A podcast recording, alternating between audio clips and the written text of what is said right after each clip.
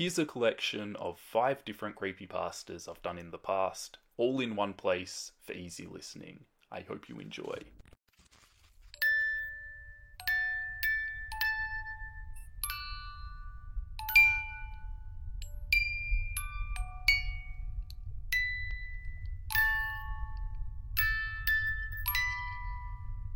This video may contain offensive language or be frightening to some viewers.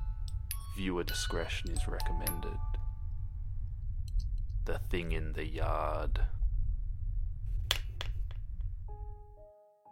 My friend Anna called me and asked if I could take over a babysitting job for her. Anna had the lead in a school play and she had to go to dress rehearsal. I can't babysit, she moaned into the phone. They'll give my part away if I skip rehearsal. Anna and I both knew that the theatre teacher, Mr. Olson, wouldn't actually give her part to someone else if she missed rehearsal. Anna was just overly dramatic about everything. Her dream was to go to a nearby college that was well known for its TV and radio programs. The college had its own TV station, and Anna was convinced that if she could get a part in one of them, she'd be discovered by a big Hollywood agent. I had never met the family that Anna was supposed to be babysitting for, but I agreed to take the job. You owe me big time, I told her as she gave me the name, address, and phone number. The Callahans were new in town. They had a formal event to go to, and they needed someone to watch their seven year old daughter, Emma, for a few hours. They were willing to pay me $50, and they promised to be home before midnight. Emma was a sweet little girl. She had curly blonde hair and big blue eyes. She was just learning to read, and after her parents left for the night, she settled in on the couch with a Junie B. Jones book. Emma was very adamant that I not help her in any way. Mummy says I have to sound it out, she said matter of factly. After finishing the book, I put Emma to bed and then went back downstairs to watch TV. I found a nature documentary about meerkats. Hey, it's either meerkats or Kardashians, and I started to watch. I was only 15 minutes in when the TV suddenly lost its signal. The screen filled with white static I was flipping confusedly through the channels when Emma came into the room, dragging along her blankie. There's a monster outside my room, she said in a small, shaky voice. Her face was pale, and I noticed that she was shivering. I turned and glanced out the window behind me. The waning moon was half hidden by clouds but it was still light enough for me to see the backyard. The Callahans' backyard was large and bordered by a thickly wooded area. A knee high stone fence separated the yard from the woods. There was a small plastic playhouse in the centre of the yard. Something was standing next to it. It stood on two legs, like a person, but seemed too tall and gangly. Its legs were abnormally long. I didn't get a good look at it as it turned and darted into the woods, stepping over the fence as if it wasn't even there. I didn't want to believe that I'd seen it. Heck, if Anna hadn't started screaming, I think I would have been able to convince myself that I had just imagined it. I grabbed Emma, pulling her close to me and trying to shush her. My mind was racing, but I knew one thing. I needed to call the police. The TV suddenly flipped back on.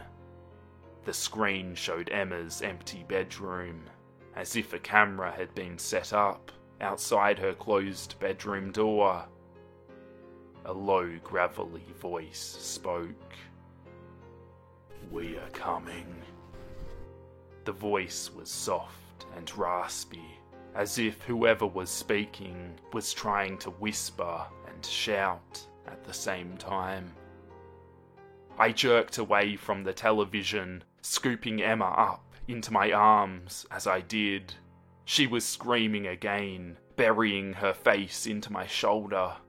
I remembered seeing a landline in the den, so I ran back into the next room. I picked up the phone, but didn't hear anything. Whatever was messing with me had somehow cut the phone lines. Emma clung to me, pressing her face into my leg and screaming hysterically. Somehow, above Emma's shrill wails, I heard a faint tapping sound coming from behind me. I turned. The thing from the backyard was standing right outside the window. It had stooped down and was peering through the glass. Well, I think it was peering in. It didn't have a face. It had a blank greenish grey concave, as if its face had been removed with an ice cream scoop.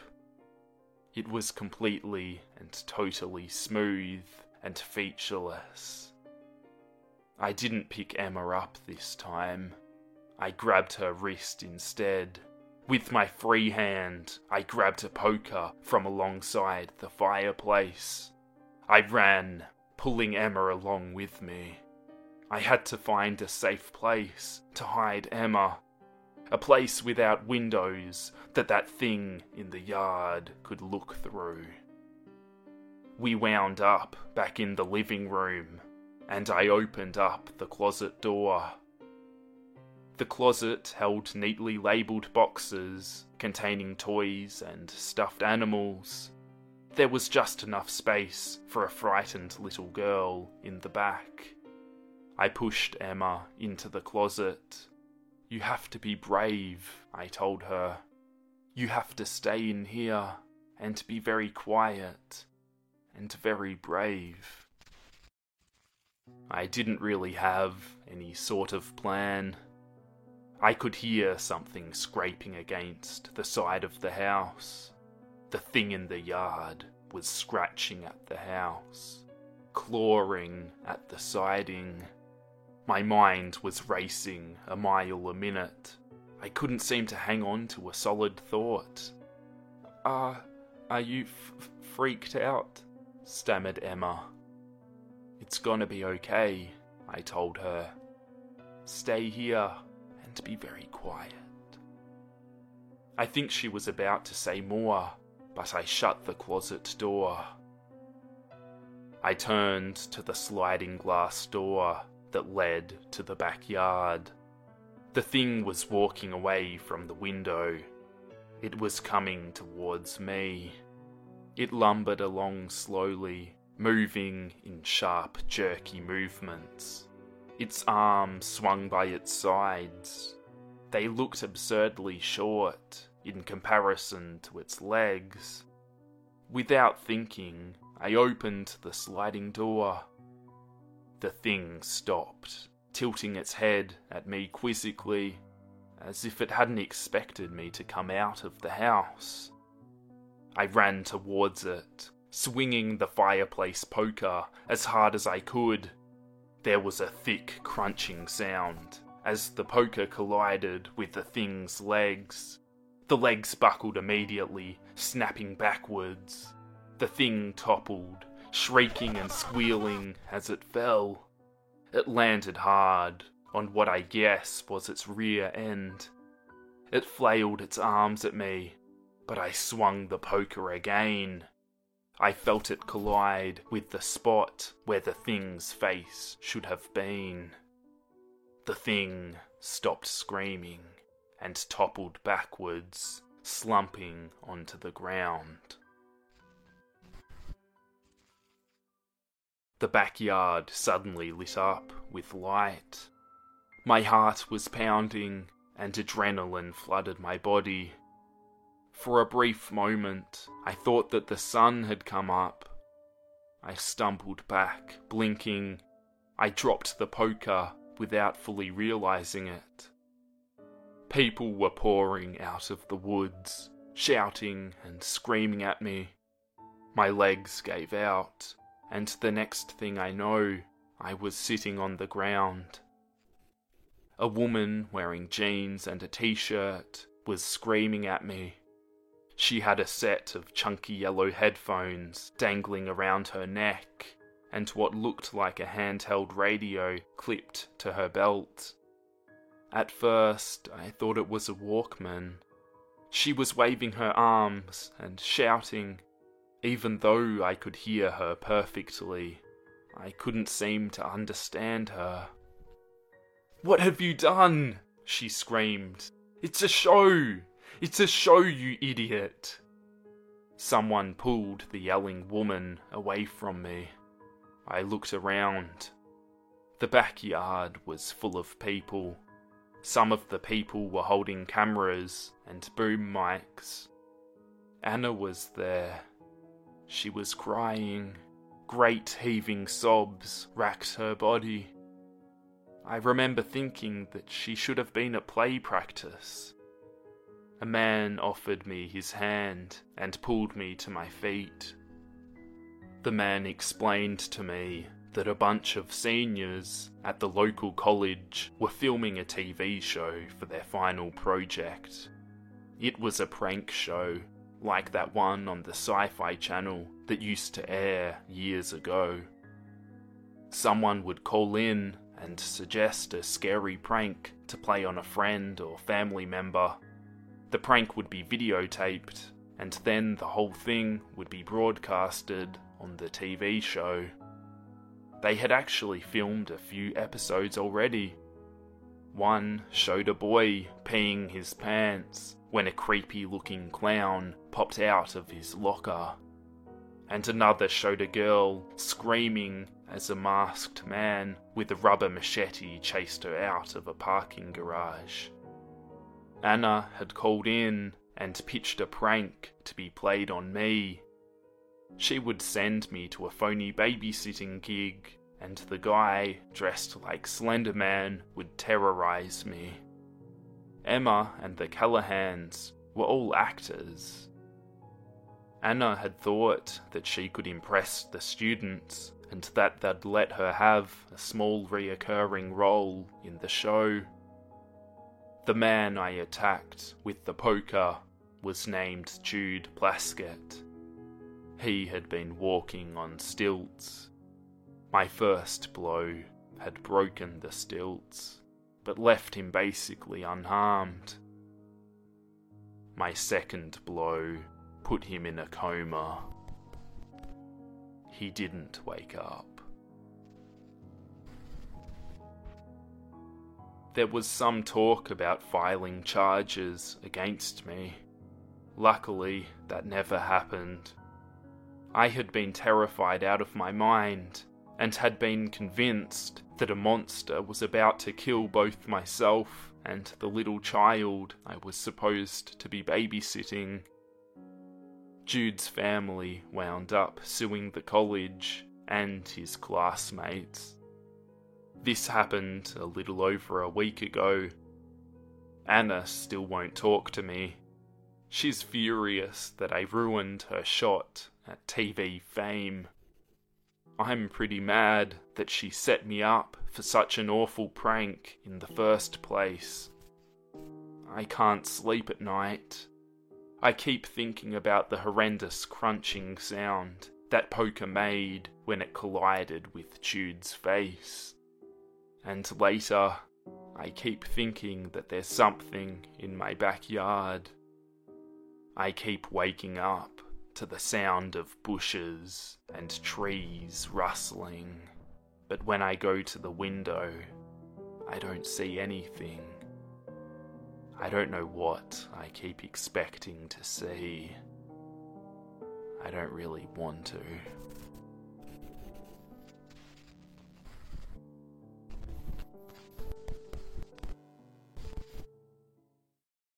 The Purple Balloon. It's times like these that make me wish I could just run away and never look back. I want to scream, but I can only cry internally from all the stress my family causes me. My father and stepmother always go at each other like a couple of lions fighting over a piece of meat. There is no peace, and sometimes I wish I could just crawl into a hole and never come out again. I desperately pray to God that every day would get a little better, but it never does. Nothing ever gets better. The only thing I look forward to anymore is sleep. The constant oppression and neglect from my stepmother only increases with every passing day.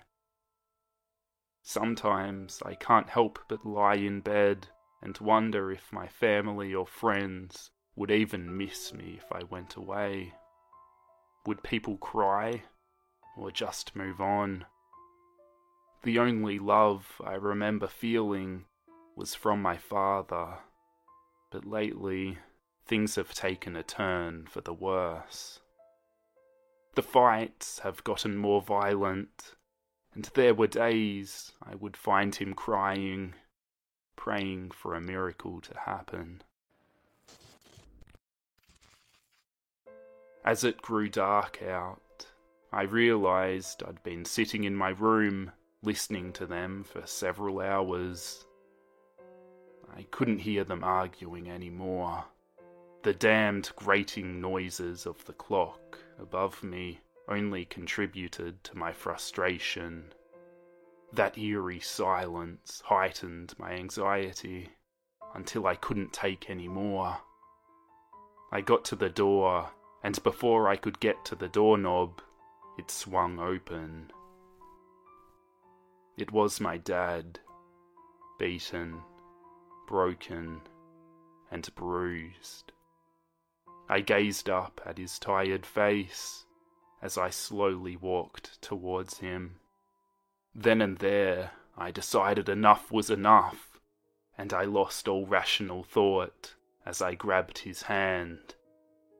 I gathered my strength and pushed my way past my stepmother. The rage plastered on her face made me panic as I tugged my father to his car. I got him into the passenger's seat and scooted over to the driver's side. I frantically locked the doors as I looked for my father's keys. I could hear my stepmother growl words as she cursed out my name. Alexa! she yelled out in a hoarse voice. My only thought was to get my father away from here as fast as I could. I panicked as I struggled to find the keys in the little light I had. A sudden loud bang on the driver's side window sent me into a state of shock as my eyes snapped back to it. I screamed in terror as my stepmother slammed the baseball bat against the window again.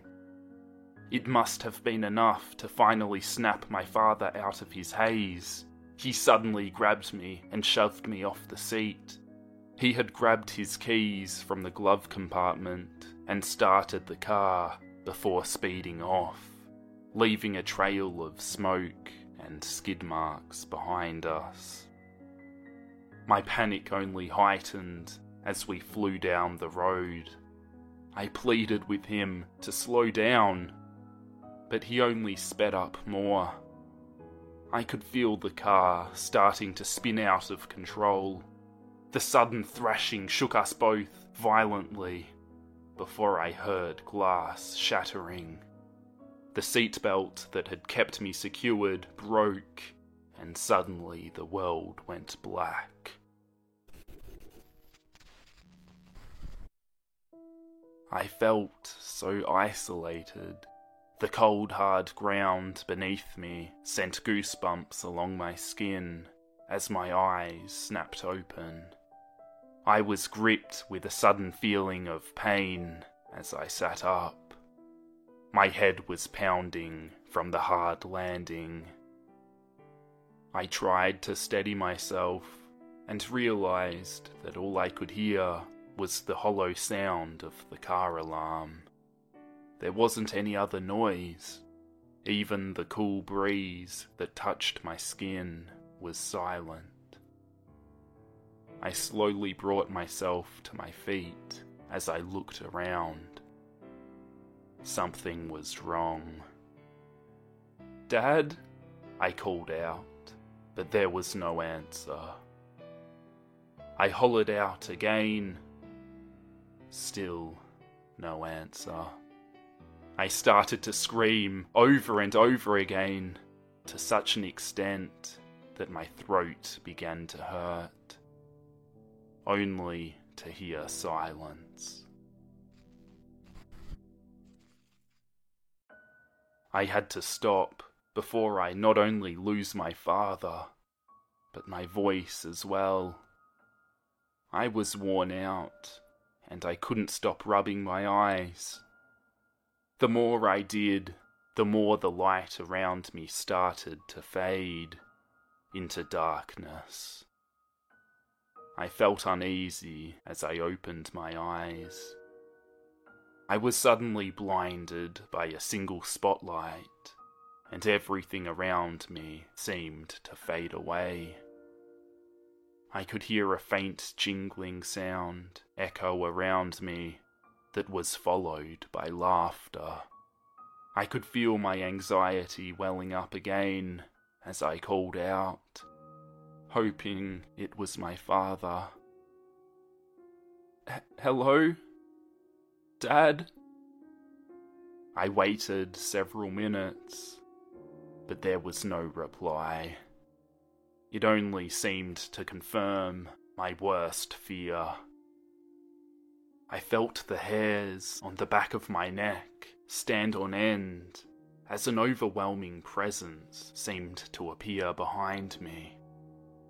I turned around quickly, and there, in colours of blue, magenta, and teal, stood a towering jester. The jester carried a mischievous, lazy demeanour he looked bored and quickly took notice that I was standing there. He didn't say a word. The only sound was the faint jingling of the bell that was tied to the ends of his blue hair. I couldn't break my gaze away from him. His flamboyant, vibrant features brought out so much life and made him stand out that much more. The jester came closer to me with a grin that I wasn't sure I could trust. I didn't understand where he came from or how I came to be in his dark oblivion. Without a word, he started to do tricks that would awe anyone, one of which made a purple balloon with a smiley face mystically appear in his hand. He looked to me again with a smile as he offered it to me. I didn't take it from him. I didn't know where he came from, much less what he was.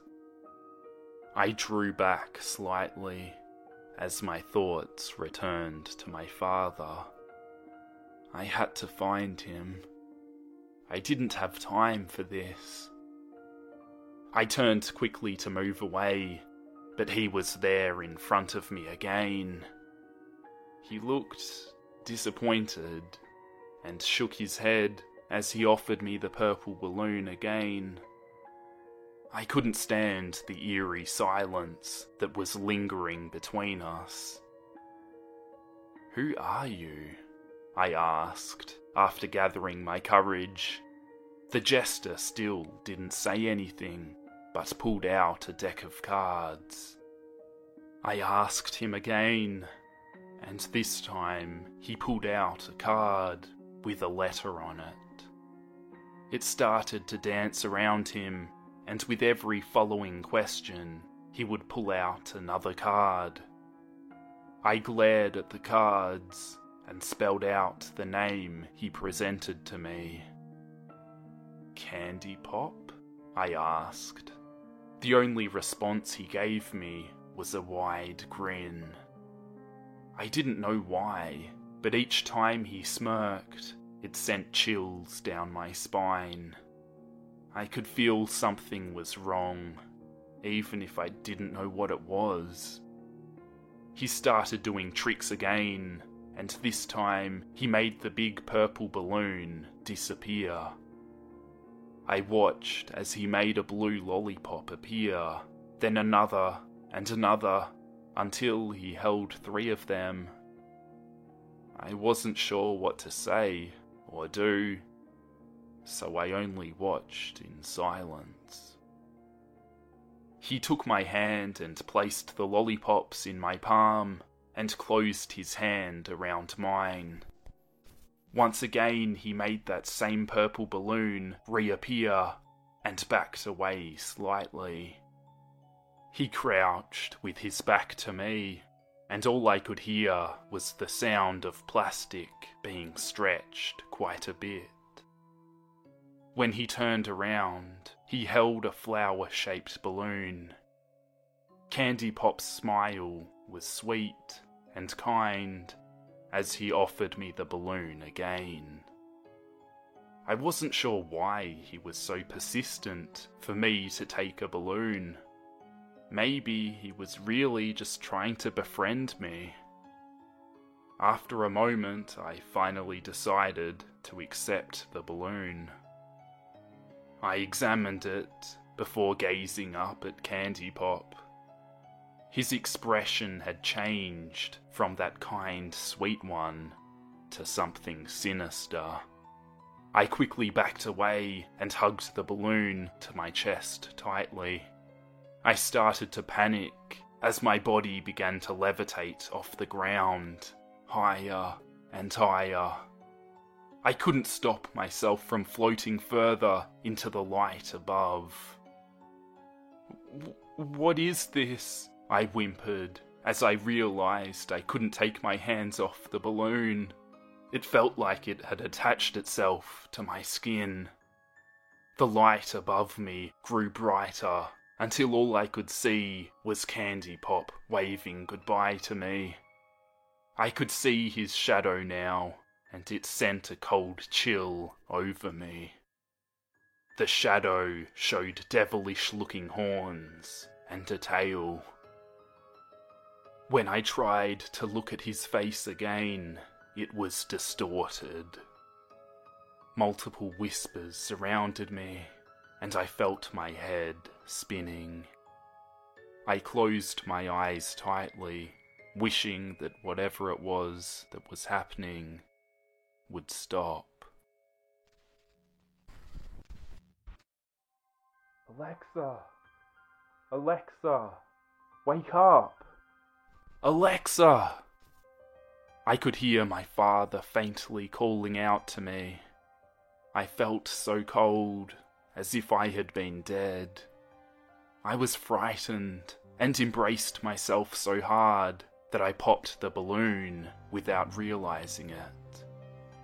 I opened my eyes slowly, and the bright light that had been overhead slowly focused into a street light. My father was kneeling next to me, checking me over to see if I was alive. Almost immediately, I started to cry and tried to hug him. Before I knew it, we were at the hospital.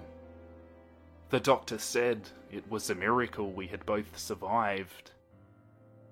As much as it hurt, deep down, I was glad we were both far away from my stepmother. Three months have passed since the accident, but I can't seem to shake the feeling that something is still wrong. I'm happy that we both got away from my stepmother and can start over again. The rain outside my hospital window has really made this feel like the beginning of something new. I have to hide my surprise though, as the doctor enters without knocking. He was probably back to check on my progress. I smile to myself as I watch the doctor's back. Once he faces me, though, my smile quickly falls. He was holding something in his hand as he quietly spoke to me. You popped the last balloon I gave you, but do not worry, Alexa. I got you a new one.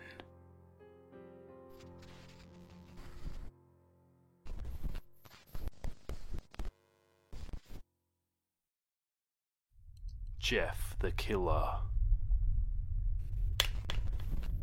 changes. As soon as Jeff stepped foot in the new neighbourhood, he knew his family didn't belong there, but he seemed to be the only one who noticed. His older brother Lou went along like nothing had changed, and his parents acted like this new move was the best thing that had ever happened to the family. And to make things worse, every second Jeff spent in this place seemed to grind at him. Even hearing the distant sounds of kids playing outside made his stress level rise. He shut his window and went downstairs, only to be greeted by his mother's painfully cheery face. She announced that she had accepted a very special invitation. The whole family was going to attend a birthday party at the neighbours that weekend. She just knew that Jeff and his brother would make great friends with the birthday boy. Jeff rubbed the back of his neck. He felt like something was pulling at him. He walked slowly back up to his room and lay on the floor until dinner, staring at the ceiling. The fight. The next morning, Jeff and his brother sat on the curb waiting for the school bus to come. They heard a sound behind them, and suddenly a kid on a skateboard jumped over them, only inches from their laps. The boy skidded to a stop, and several other boys lined up behind him. He said his name was Randy, and he quickly made things clear. He was the leader of a group of bullies, and every morning they go around the neighbourhood taking money from kids before the bus arrives. Now, for all the kids in this neighbourhood, there is a small price for the bus fare if you catch my drift. Jeff and Lou glanced at each other. They agreed they wouldn't go along with it. But while Lou answered Randy, one of the other bullies darted behind him and snatched his wallet throwing it to Randy and laughing. It was at this point that Jeff did something that surprised even himself. He jumped right in Randy's face and demanded the wallet back. Randy frowned deeply, obviously not used to anyone talking to him that way. He pushed Jeff back and the sharp click of a switchblade sounded only inches from Jeff's eye. What happened next, Jeff could not explain, other than to say that he suddenly felt superhuman powers surge through him. In one smooth move, he punched Randy in the face, then took the knife. He then turned to the bullies and demolished them one by one. even stabbing one of the boys in the arm he'd used to take Lou's wallet. Jeff stood tall as the bullies writhed on the ground. But then he heard the sound of the school bus coming. Jeff and Lou immediately started to run, knowing that the other kids would lie and blame them for the whole thing. The birthday party. But there was no running away from what happened later that night. The police came knocking at their door. As they questioned Jeff, Lou suddenly charged down the stairs and yelled that it was him who attacked the kids. Jeff couldn't believe what he was hearing, what had come over his brother. He protested that it couldn't have been Lou, but Lou showed the knife as proof that it was him and that was that. The police didn't even give them time to say goodbye. They just took Lou out to their police car and drove off. Now Jeff was completely alone, with no one to help take his mind off his strange thoughts. The weekend came, and Jeff's mother danced into his room, chirping that it's the day. He couldn't believe that she expected him to still go to the birthday party after everything that had just happened with Lou, but she insisted, following him around and nagging him that he needed to wear his nicest clothes. He didn't have anything particularly dressy to wear, so he grabbed his nicest white hoodie and hoped that that would be enough. At the party, Randy and his gang showed up, of course. They were there to get even with Jeff, and nothing was going to stop them. They backed Jeff into a corner of the kitchen while everybody else was outside watching the birthday boy open presents. Randy was the first to attack, stabbing Jeff in the shoulder and kicking him in the face over and over. Jeff was able to push past Randy, but one of the other boys tripped him, grabbing a bottle of vodka and smashing it to pieces over his head. As he lay on the floor, each of the bullies took turns kicking and taunting him, laughing obnoxiously. It was the laughing that pushed him past his limit. Something snapped inside his mind, and he slowly made himself get up to face the bullies. An insane altercation broke out, with Jeff killing Randy and then being chased into an upstairs bathroom by two of the other bullies. They hit the wall hard, and a container of bleach was knocked off, falling onto them and soaking into Jeff's skin. Jeff felt his newfound superpower surging through him again and used his incredible strength to overpower the bullies. But as a last act, one of the bullies took out a lighter and ignited the vodka, covering Jeff's head. He ran screaming out of the bathroom, stumbling down the stairs, and passed out in the kitchen. Go to sleep. Oh, honey, I have great news. After all the witnesses told the police that Randy confessed to trying to attack you, they decided to let Lou go. Jeff's mother told him while he was in the hospital. Jeff spent the next few weeks in the hospital, hooked up to machines, with his face wrapped in white bandages. When it came time to take the bandages off, his whole family gathered around him for support. No one knew what the true extent of the damage to his face was, but everyone was hoping for the best. He held his breath as the last of the bandages fell to the floor and looked around to his family to see what they thought. His mother screamed and started to shake. Not good. He looked to his father and brother, but they just had blank looks on their face. No one said a word to him. He ran to the bathroom to look in the mirror for himself. It was a horror show.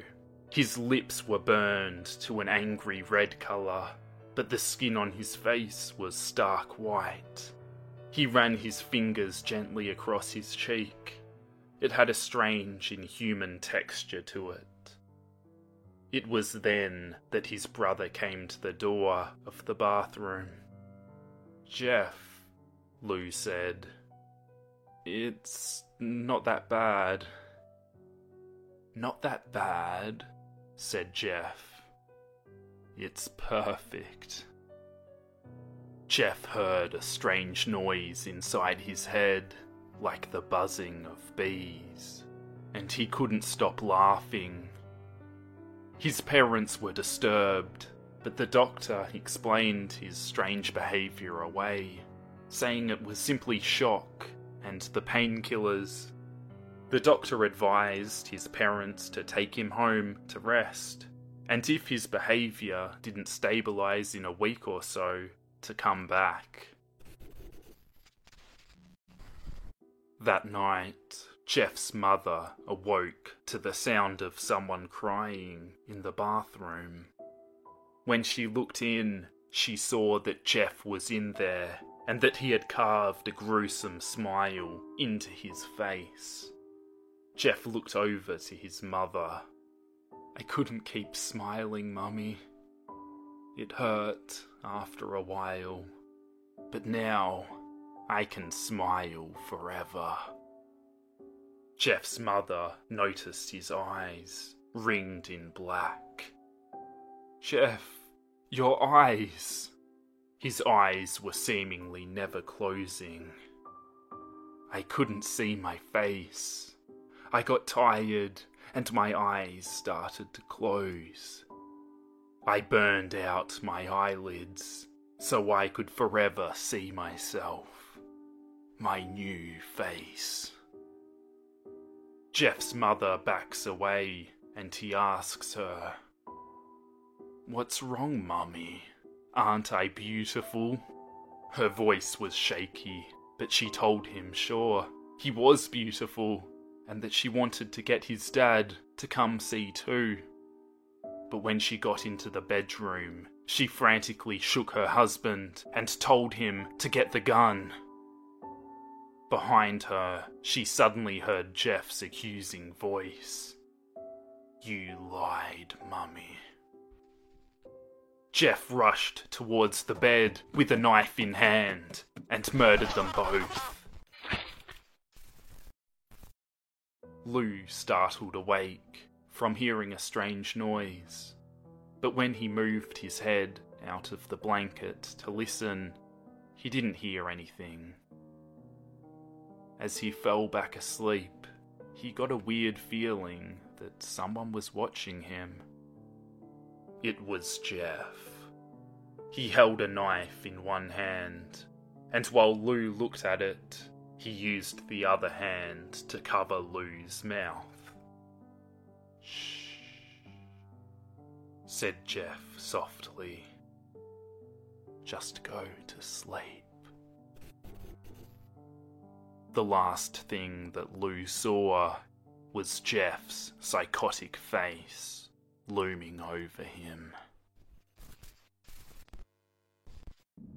Now Jeff the killer is on the loose, murdering people as they fall asleep.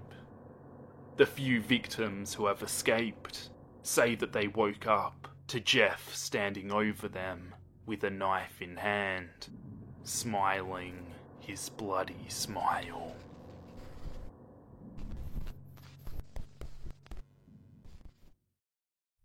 Sonic.exe. I'm a total Sonic the Hedgehog fan, much like everyone else.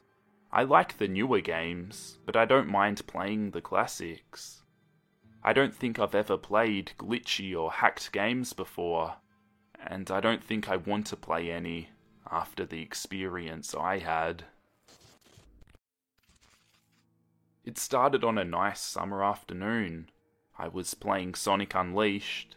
I like how you get to explore the towns in it.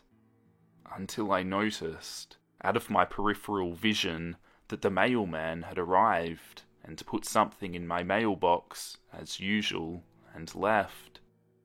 I paused my game to go see what I got in the mail. The only thing in the mailbox was a CD case for computers and a note. I took it inside. I looked at the note first and realized it was from my dear friend Kyle. Let's just call him that. Whom I haven't heard from in two weeks.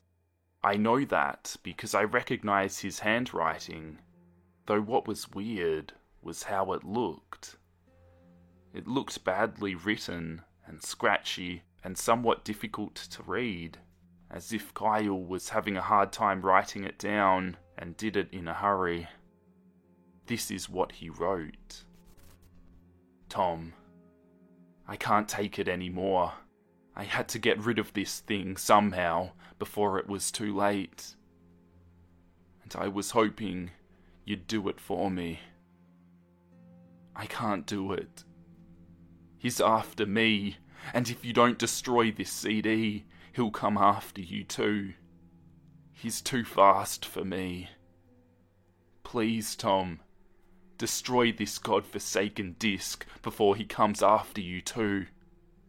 It's too late for me. Destroy the disc, and you'll destroy him. But do it quick, otherwise he'll catch you. Don't ever play the game. It's just what he wants. Just destroy it. Please. Kyle. Well, that was certainly weird. Even though Kyle is my best friend, and I haven't seen him in two weeks, I didn't do what he asked me. I didn't think that a simple gaming disc would do anything bad to him. After all, it's just a game, right? Boy, was I wrong about that. Anyway, I looked at the disc and it looks like any ordinary computer CDR disk, except it had black marker on it, written Sonic.exe. And it was much unlike Kyle's handwriting, meaning that he must have got it from someone else, like a pawn shop or eBay. When I saw Sonic in writing on the disc, I was actually excited and wanted to play it since I'm a big Sonic fan. I went up to my room and turned on my computer and put the disc in and installed the game. When the title screen popped up, I noticed it was the first Sonic game. I was like, awesome, because like I said earlier, I like the classics. The first thing I noticed that was out of place was when I pushed start. There was a split second when I saw the title image turned into something much different, something that I now consider horrifying, before cutting to black. I remember what the image looked like in that split second before the game cut to black. The sky had darkened. The title emblem was rusted and ruined. The Sega 1991 was now instead Sega 666. And the water had turned red like blood, except it looked hyper realistic. But the freakiest thing was in that split second frame was Sonic. His eyes were pitch black and bleeding with two red glowing dots, staring at me. And his smile had stretched wider up to the edges of his face. I was rather disturbed about the image when I saw it. though I figured that it was just a glitch and forgot about it. After it cut to black, it stayed like that for about 10 seconds or so, and then another weird thing happened. The save file selected from Sonic the Hedgehog 3 popped up, and I was like, what the hell? What's this doing in the first Sonic game? Anyway, then I noticed something off. The background was the dark, cloudy sky of the bad Stardust Speedway level from Sonic CD, and there were only three save files. The music was the creepy Caverns of Winter music from Earthbound. Only it was extended and seem to have been in reverse. And the image for the save file, where you see a preview of the level you're on, is just red static for all three files. What freaked me out more was the character select. It showed only Tails, Knuckles, and to my surprise, Dr. Robotnik. Now, I was sure something was up. I mean, how can you play as Robotnik in a classic Sonic game, for crying out loud? That's when I realised that this wasn't a glitchy game. It was a hacked game. Yeah, it definitely looked hacked. It was really creepy, but as a smart gamer, I wasn't scared. Or at least, I tried not to be.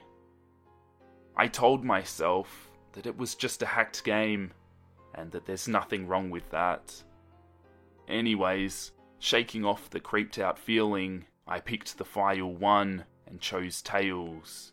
And when I selected and got started, the game froze for about 5 seconds, and I heard a creepy pixelated laugh that sounded an awful lot like the Kefka guy from Final Fantasy before cutting to black. The screen stayed black for about 10 seconds or more. Then it showed the typical level title thing, except the simplistic shapes were different shades of red, and the text showed only Hill Act 1. The screen faded in, and the level title vanished, revealing Tails in Green Hill Zone from Sonic 1. The music was different though. It sounded like a peaceful melody in reverse. I started playing and had Tails running like you would in any of the classic Sonic games. What was odd was that as Tails was running along the level, there was nothing but flat ground and a few trees for five minutes. That was when the peaceful music started to lower down into slow, deep tones, very slowly as I kept going. I suddenly saw something, and I stopped to see what it was. It was one of the small animals lying dead on the ground, bleeding. That was when the music started to slow down. Tails had a shocked and saddened look on his face that I never saw him have before, so I had him move along, and he kept that worried look on his face. As he kept moving, I saw more dead animals. As Tails moved past them, looking more and more worried, as the music lowers. I was shocked to see how they all died. They looked like somebody had killed them in rather gruesome ways. A squirrel was hung on a tree, with what appeared to be his entrails hanging out. A bunny had all four of his limbs torn off, and a duck had its eyes gouged out and its throat slit. I felt sick to my stomach when I saw this massacre, and apparently so did Tails. After a few more seconds, there were no more animals, and the music seemed to have stopped. I still kept Tails to continue. After a minute passed, since the music stopped, Tails was running up a hill, and then he suddenly stopped. It was then that I saw why. Sonic was there, on the other side of the screen, with his back facing Tails, and his eyes closed. Tails looked happy to see Sonic, but then his smile faltered, obviously noticing that Sonic wasn't responding to him, acting as if he was totally oblivious of Tails' presence. Tails walked slowly towards Sonic and I noticed that I wasn't even moving my keyboard to make him move, so this had to be a cutscene. Suddenly, I began having a growing feeling of dread as Tails walked closer to Sonic to get his attention. I felt that Tails was in danger and something bad was going to happen. I heard a faint static growing louder as Tails was but inches away from Sonic, and stopped and stuck his hand out to touch him. That foreboding feeling in my gut was growing stronger, and I felt the urge to tell Tails to get away from Sonic as the static grew louder. Suddenly, in a split second, I saw Sonic's eyes open, and they were black with those red glowing dots, just like in the title image, though there wasn't a smile. When that happened, the screen turned black and the static sound cut out. It stayed black for about seven seconds, and then white text appeared, forming a message saying, Hello. Do you want to play with me? At this point, I was creeped out. I didn't want to continue with the game. But my curiosity got the better of me when I was taken to a different level, with the level title now saying Hide and Seek.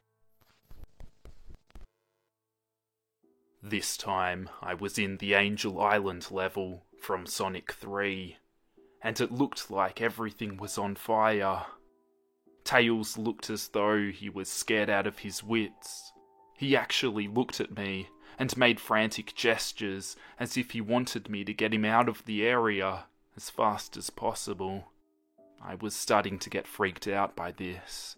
I mean, Tails was actually breaking the fourth wall, trying to tell me to get him out of there so I pressed down on the arrow key as hard as I could and made him run as fast as he could. A pixelated version of a creepy theme song you hear in SA2 was playing as I made Tails trek through the desolate forest, trying to help him escape from whatever he was running from. Suddenly, I heard that creepy laugh again. That awful Kefka laugh right after 10 seconds have passed as I helped Tails through the forest. Then I started seeing flashes of Sonic popping everywhere on the screen, again with those black and red eyes. The music changed to that suspenseful drowning jingle as I see Sonic behind Tails, slowly gaining on him. Flying. Sonic wasn't running. He was actually flying. The flying pose his sprite was making looked very similar to Metal Sonic's flying pose in Sonic CD, except it was just Sonic, and he had the black and red eyes again. Only this time, he had the most deranged looking grin on his face. He looked as though he was enjoying the torment he was giving the poor little fox as he gained up on him. Suddenly, Tails tripped. Another cutscene. The music stopped and Sonic vanished. Tails lay there and started crying for 15 seconds. The scene was rather upsetting to watch, and I kind of teared up myself. But then Sonic appeared, right in front of Tails, and Tails looked up in horror. Blood started to drip down from Sonic's blackened eyes as a grin slowly grew on his face. As he looked down at the horrified fox, I could do nothing but watch. Just in a split second, Sonic lunged at Tails right before the screen went black. There was a loud screeching noise that only lasted for a few seconds. Then text returned. Only this time it said, You're too slow. Want to try again? And then that god awful laugh came with it. I was so shocked with what had happened. Did Sonic murder Tails? No, he couldn't have. He and Tails were supposed to be best friends, right? Why would Sonic do that to him? I shook the shock off as I was brought back to the character select screen. The save file that had Tails was different. Tails was no longer in the box itself, but in the TV screen instead, which was flickering with that red static. Tails' expression scared me. His eyes were black and bleeding. His orange fur had gone black, and he had an expression of anguish on his face. Trying to ignore it, I picked Knuckles next. The laugh came again, and the screen cut to black once more and stayed there for another 10 seconds.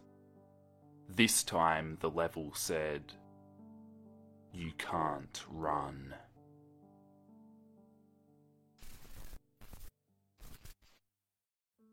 I was really freaked out now. I couldn't really tell if it was a glitch, or a hack, or some kind of sick, twisted joke. But despite my fear of what would happen next, I kept playing. The next level looked much different. It had the ground of the scrap brain zone, but the sky background looked like the main menu. It had the dark, reddish, cloudy sky, but the music was what creeped me out the most. It sounded like the Giygas theme right after you beat Pokey in Earthbound. I also noticed that Knuckles looked afraid, just like Tails did, though not as much. More rather, he looked a little unnerved. He broke the fourth wall, just like Tails, and looked at me as if he wasn't sure about what was going on. But I made him move forward anyway. He ran down the straight pathway in this dark level, and as he did, the screen started to flicker red static a couple times, and then the maddening laugh came again. After a few seconds of running, I noticed several bloodstains on the metallic ground. I felt a growing sense of fear again, thinking something horrible is going to happen to Knuckles. He looked nauseated, walking down this blood-stained road, but I kept him going. Suddenly, as Knuckles ran, Sonic appears right in front of him with those black and red eyes, and then red static appeared again. Then the static vanished, showing nothing but black screen with text saying, Found you. I was scared now. Sonic found Knuckles already? What was going on? Anyway, red static came again, and then I was back to the level. Knuckles looked like he was panicking, and Sonic was nowhere to be found. And this time, that high pitched squealing from Silent Hill 1's final boss was playing. Was this some kind of boss battle with Sonic? I hoped to God it wasn't. Suddenly, Sonic appeared, right behind Knuckles, in what appeared to be pixelated black smoke. I made Knuckles turn and then punch Sonic, but Sonic suddenly vanished before I could even land a hit. That terrible laugh went off again. Then Sonic appeared behind Knuckles, and I made him punch again, but Sonic vanished, laughing. Knuckles was panicking even more, and even I felt like I was going crazy. Sonic was practically playing with us. He was playing a sick, twisted mind game with me and Knuckles. Another cutscene played as Knuckles fell to his knees, clutching his head and sobbing. I felt his agony. Sonic was actually driving us both crazy and then in a split second, Sonic lunged at Knuckles, and the screen went black, with another distorted screeching noise that lasted for at least three seconds. Another message appeared in text. So many souls to play with, so little time. Would you agree? What the hell? Just what is going on? I started to think Sonic was actually trying to talk to me through the game, but I was too scared to believe that. I was brought back to the main menu, and this time the second file box had Knuckles in the TV screen. His red fur was darkened to a reddish grey. His dreadlocks were dripping with blood and his eyes were black and bleeding too. He had a look of sadness on his face. I began to think that those are the actual characters trapped in those TV screens on the save files, but I couldn't believe it. I didn't want to believe it. So I shut off the game and took a break. I took a nap, but I wish I hadn't because I then began having the most disturbing nightmare. I was in pitch black darkness, though I was under the light given off by a lamp that hung high above my head. I could hear the cries of Knuckles and Tails nearby. They were saying things like, Help us, and Why did you give us to him? Run away before he gets you too. Their cries died out as I heard Sonic laugh, his sick, twisted laugh. You're a lot of fun to play with, kid, just like your friend Kyle, though he didn't last long. I was scared and looked around for the source of the voice.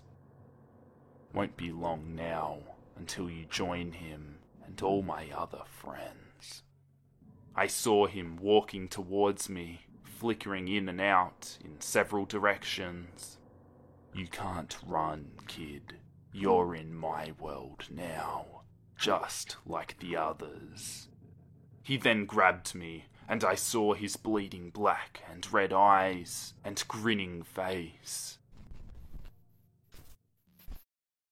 I woke up with a fright. After a couple of hours, I decided to continue playing the game.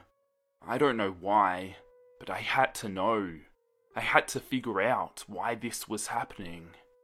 So I turned on the computer, turned on the game, and selected Robotnik next. I still thought it was wacky playing as Robotnik, but anyway, the level title appeared again, and this time it said dot dot dot, which I found really freaky.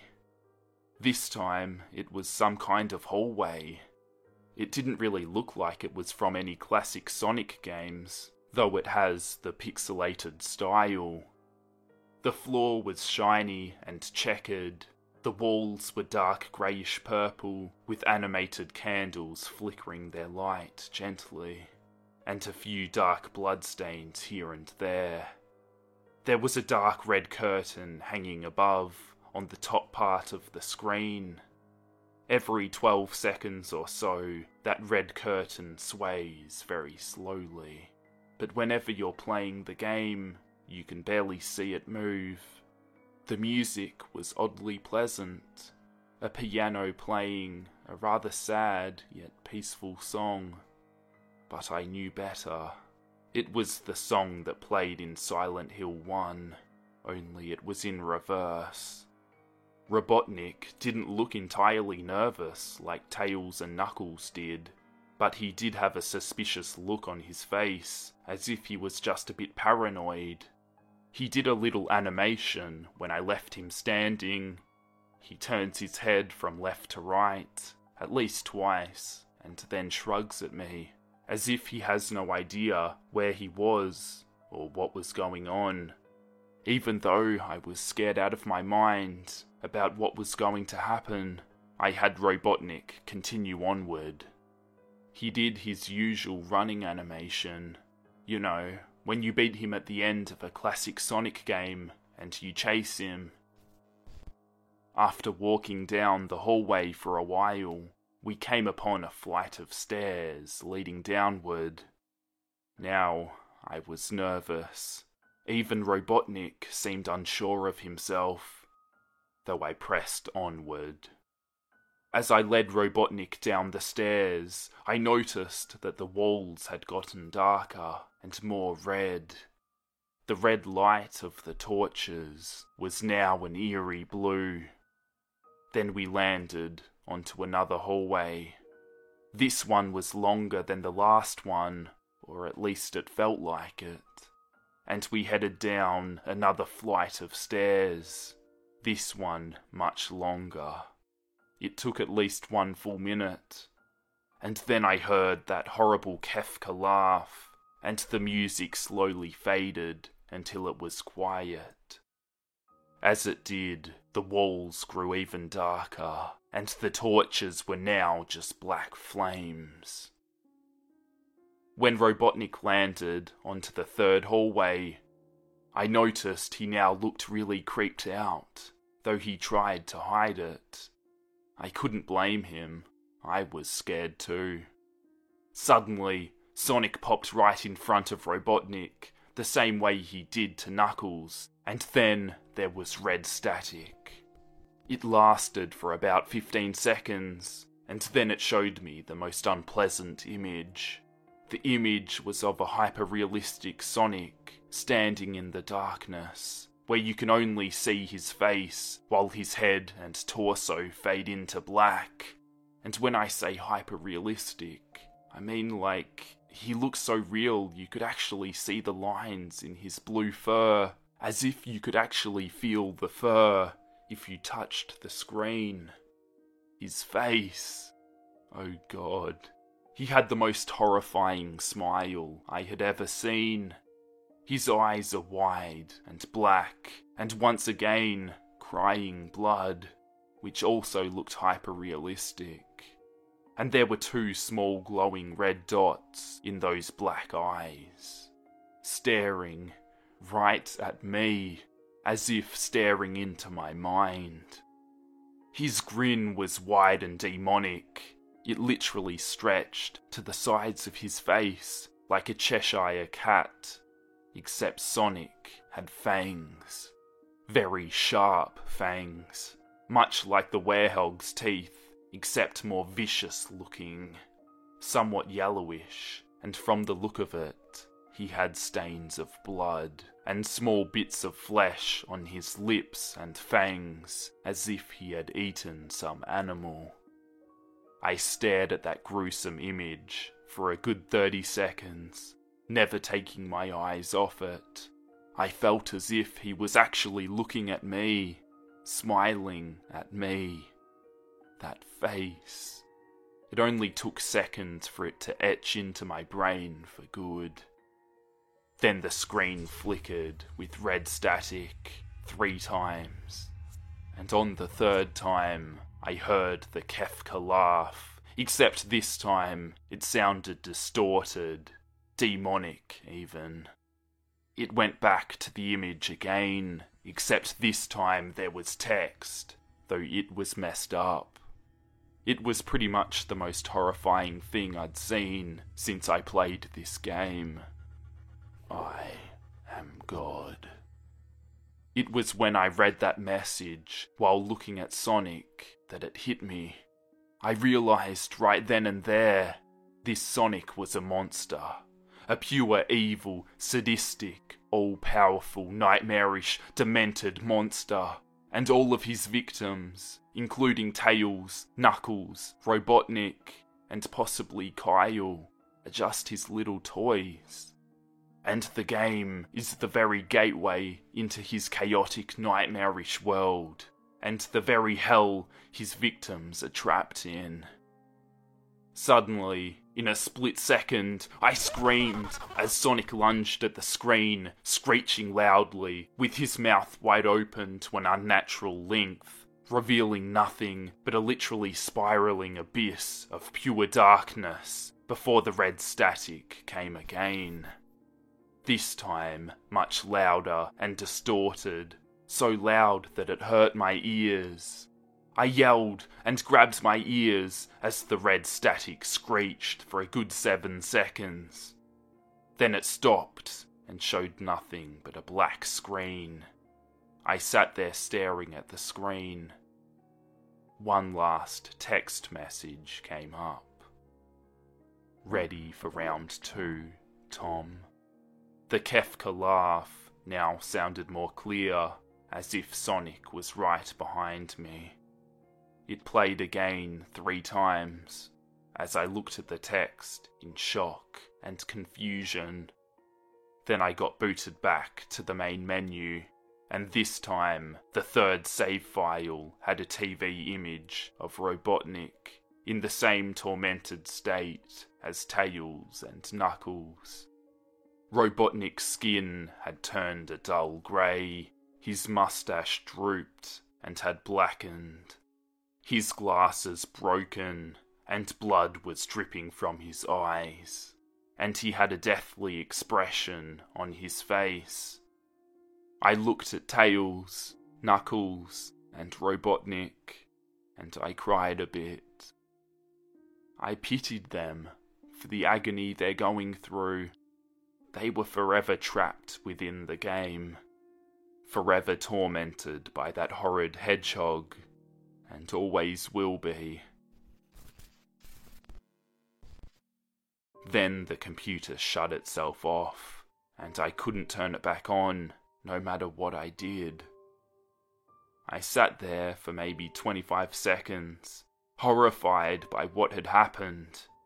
Sonic was the very embodiment of evil.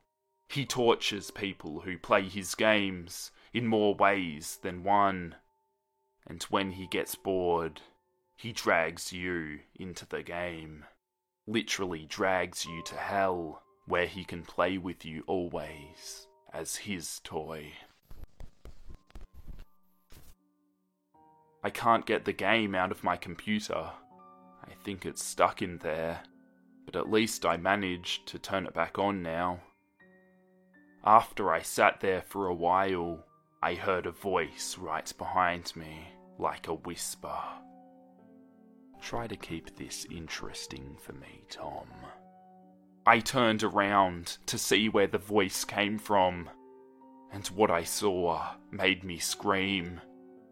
Sitting on my bed, staring at me, was a Sonic plushie, smiling with bloodstains under its eyes.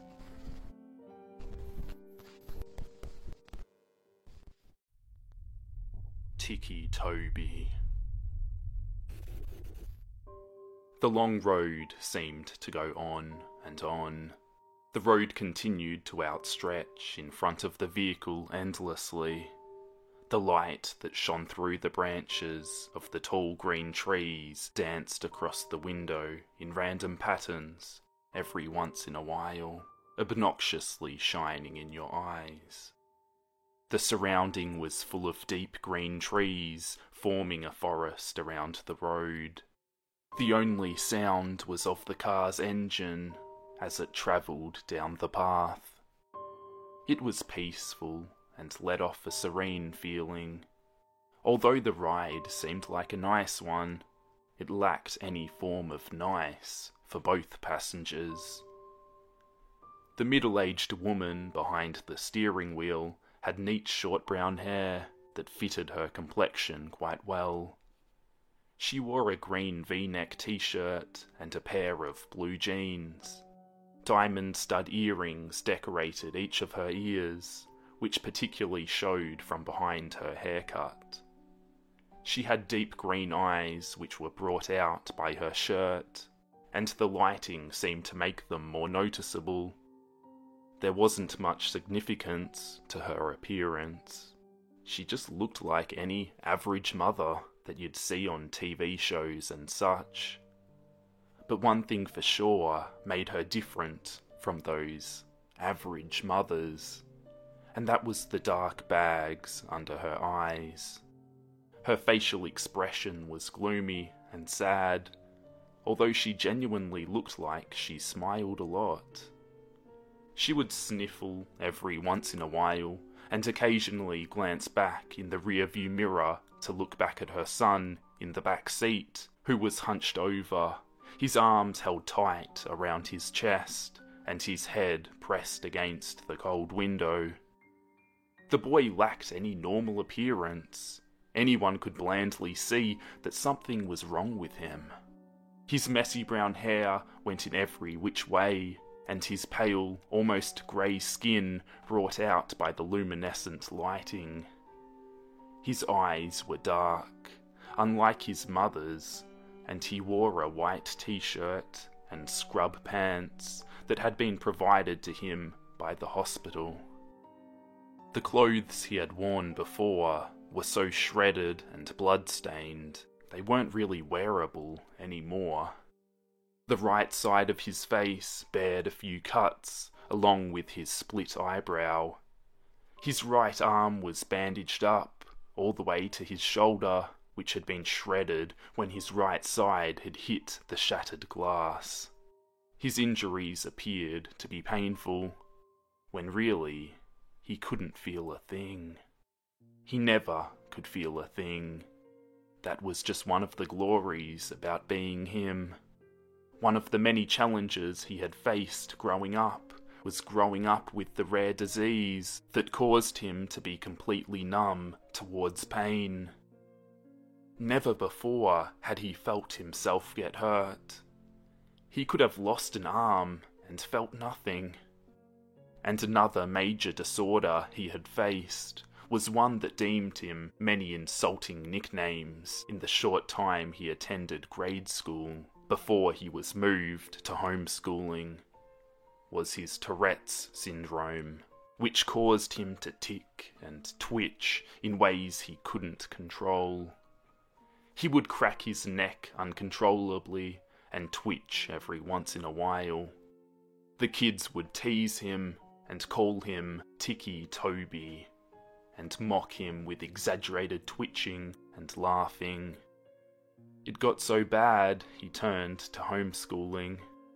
It was hard for him to be in a common learning environment, with seemingly every kid poking, or more like stabbing, fun at him. Toby stared blankly out of the window. His face was empty of any depictable emotion, and every few minutes his shoulder, arm, or foot would twitch. Every bump the car tyres hit made his stomach turn. Toby Rogers was the boy's name, and the last time Toby remembered riding in a car was when it crashed. That's all he could think about, unconsciously replaying everything that he remembered before he blacked out, over and over again.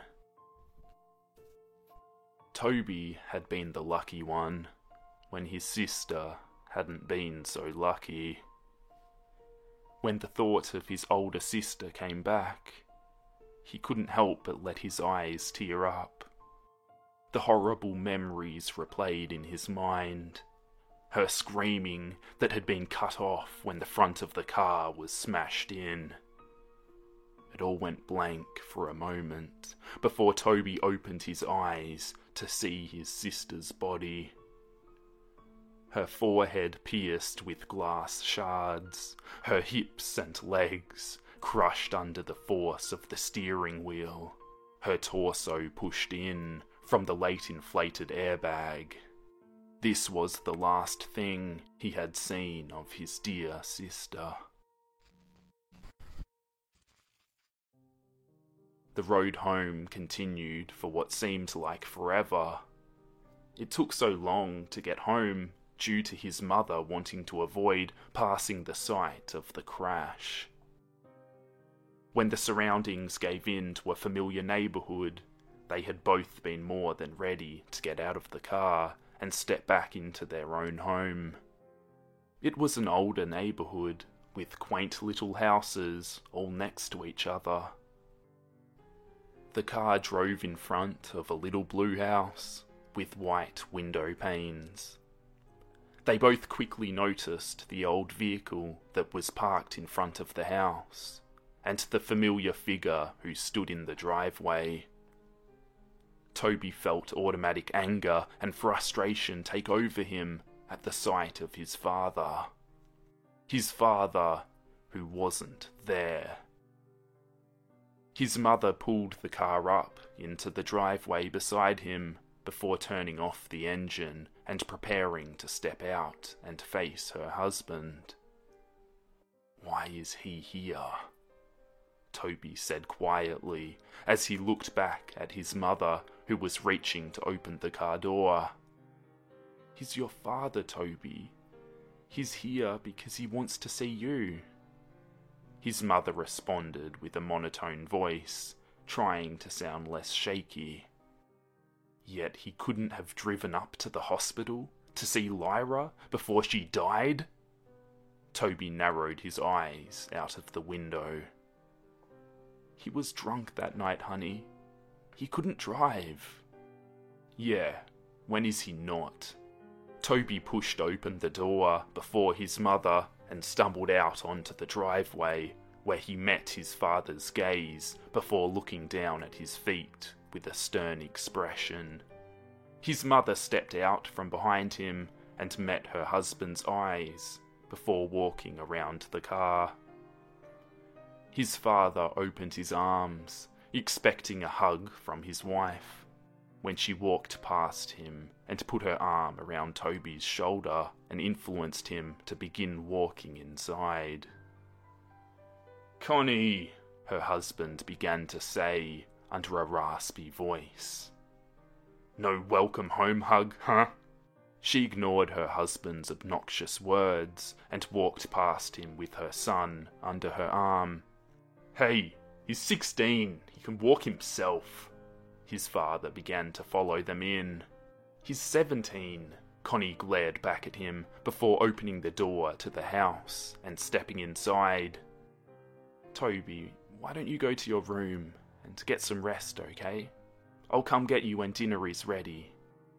No, I'm 16, I can walk myself, Toby said sarcastically, and glared back at his father before stumbling up the small staircase and turning into his room, where he slammed the door violently. His little room didn't have much in it just a small bed, a dresser, a window, and his walls had a few picture frames of his family, back when they were a family, before his father became an alcoholic and acted violently towards the rest of his family. Toby remembered when he was arguing with his mother, and he grabbed her by the hair and shoved her to the floor. And when Lyra had tried to break it up, he pushed her and she hit her back on the corner of the kitchen counter. Toby could never forgive him for what he had done to his mother and sister. Never. Toby didn't care how much his father beat him now. He couldn't feel it anyway. What he did care about was how he intentionally hurt the only two people he cared about. And when he was waiting in the hospital, where his sister took her last few breaths, the only person who didn't rush there was his dad. Toby stood in the window and looked out onto the street. He could have sworn he saw things out of the corner of his eye, but quickly blamed it on the medication he had been put on. When dinner time came around and his mother called up to him, Toby came down the stairs and hesitantly sat down at the table across from his father and in between his mother and an empty chair. It was quiet as his parents picked at their food, but Toby refused to eat. Instead, he just watched his dad with a blank stare. His mother caught on to his stare towards his father and elbowed him slightly. Toby glanced over at her and looked down at his uneaten food, which he didn't touch. Toby lay in bed. He pulled his covers up to his head and stared at the window. He was tired, but there was no way he would fall asleep. He couldn't. There was too much to think about. He had been debating on whether or not to follow his mother's directions and forgive his father, or to continue holding a grudge with boiling hatred. He heard his door creak open, and his mother padded into the room and sat on the bed next to him. She reached over and rubbed his back which had been turned to her. I know it's hard, Toby. Trust me. I understand. But I promise you, it will get better, she said softly. When is he going to leave? Toby said with an innocent tone in his shaky voice.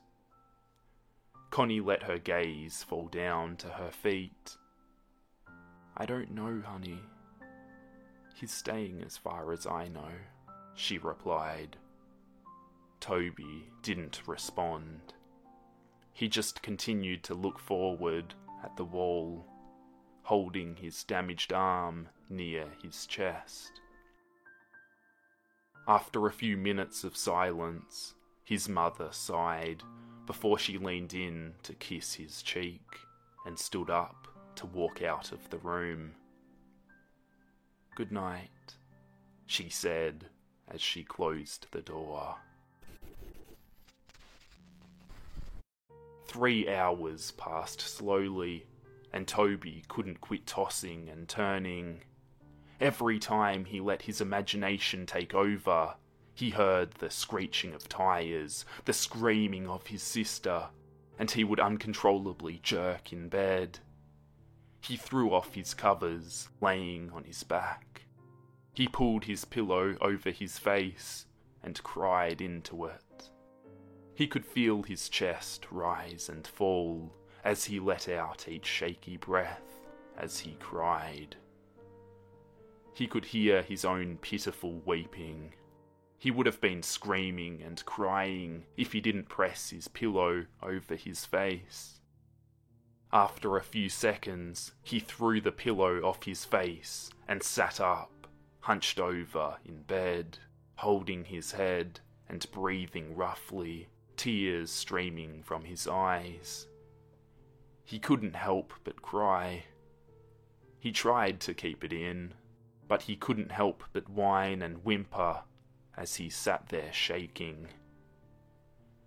He inhaled before he stood up and walked around his bed to the window and peered out, taking deep breaths to try to calm down. He rubbed his eyes and looked out at the group of tall pine trees across the street. He stopped suddenly, and his gaze slowly centered on something standing under the streetlight. He heard ringing in his ears and couldn't look away. The figure stood beside the streetlight, about two feet shorter than it, long arms draped at its sides as it stared at him with non existent eyes. The figure had no features whatsoever no eyes, no mouth, no nose, yet it held Toby's hypnotized stare, seemingly peering into his very being.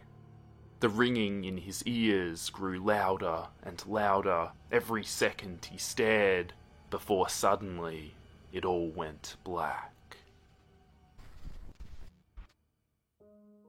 The next morning, Toby awoke in his bed.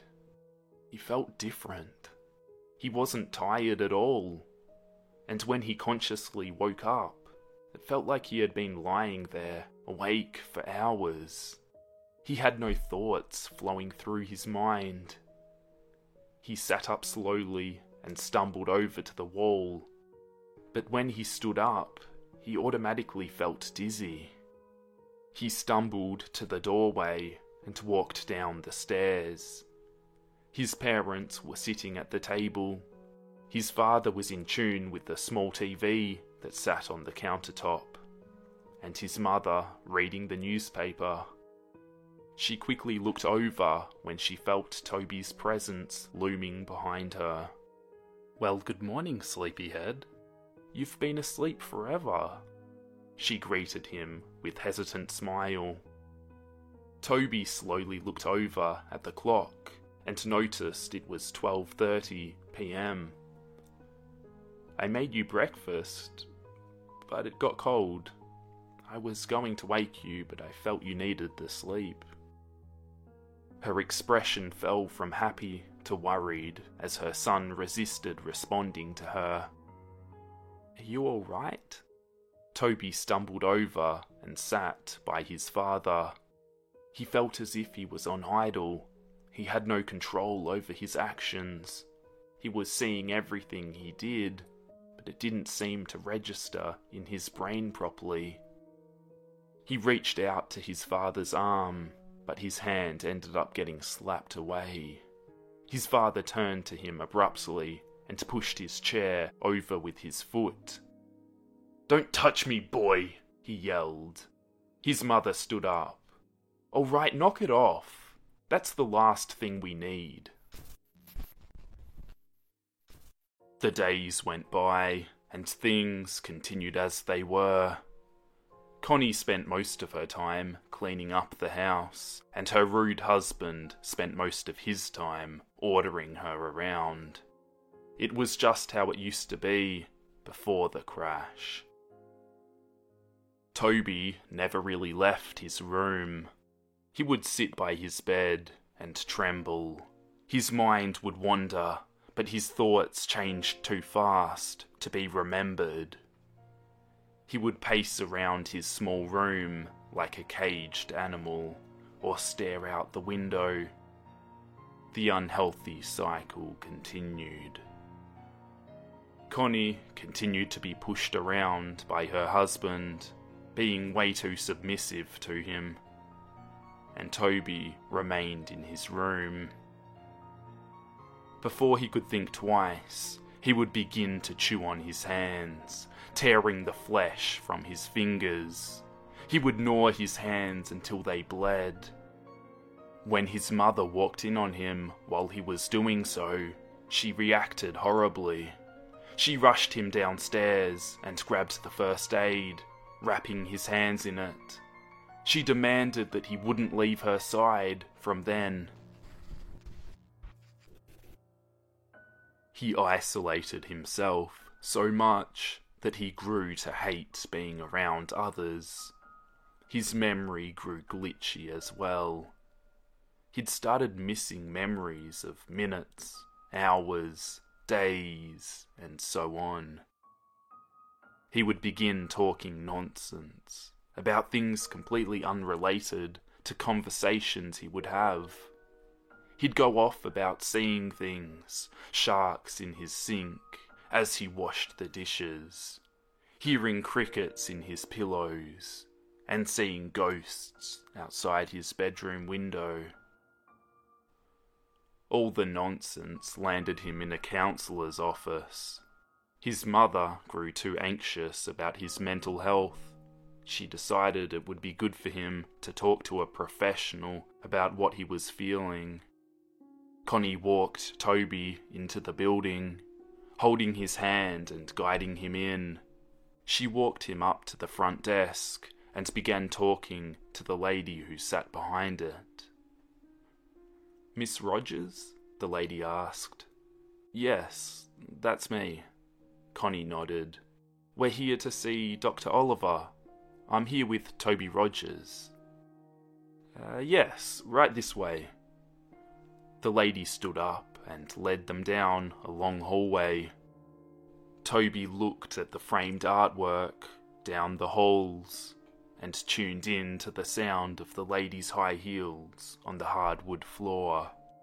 She opened the door to a room with a table and two chairs. If we can get him to sit in here for a few minutes, I'll get the doctor. She smiled and held the door open. Toby stumbled into the room and sat down at the table. He looked over at his mother and the lady before the door slowly shut behind them.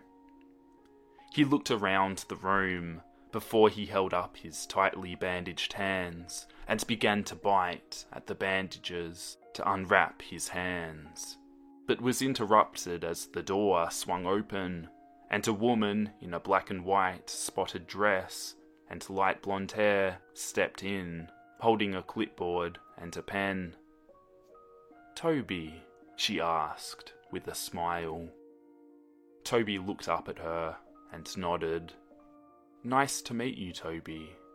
My name is Dr. Oliver. She put her hand out for him to shake, but hesitantly pulled it away when she noticed his bandaged hands. Oh, she smiled nervously before clearing her throat and sitting in the chair across the table from him. So I'm going to ask you a few questions. Try to answer them as honestly as possible, okay? She placed her clipboard down on the table. Toby nodded slowly and held his restrained hands in his lap. How old are you, Toby? Seventeen, he responded quietly. She wrote that down on the paper that was clipped to the clipboard. What is your full name? Toby Erin Rogers. What is your birthday? April 28th. Who is your immediate family? Toby paused for a minute before answering her question. My mom, my dad, and he stopped.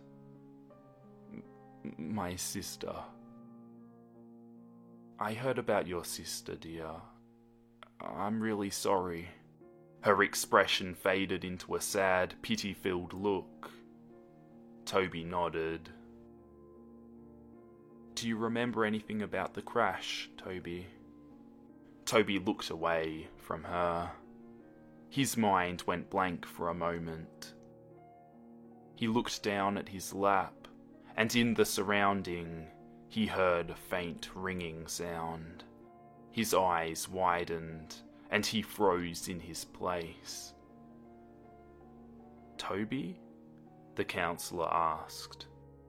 Toby, are you listening? Toby felt a shiver go down his spine until he froze once again and slowly looked over out the window through the door, where he saw it a dark, featureless figure peering in at him.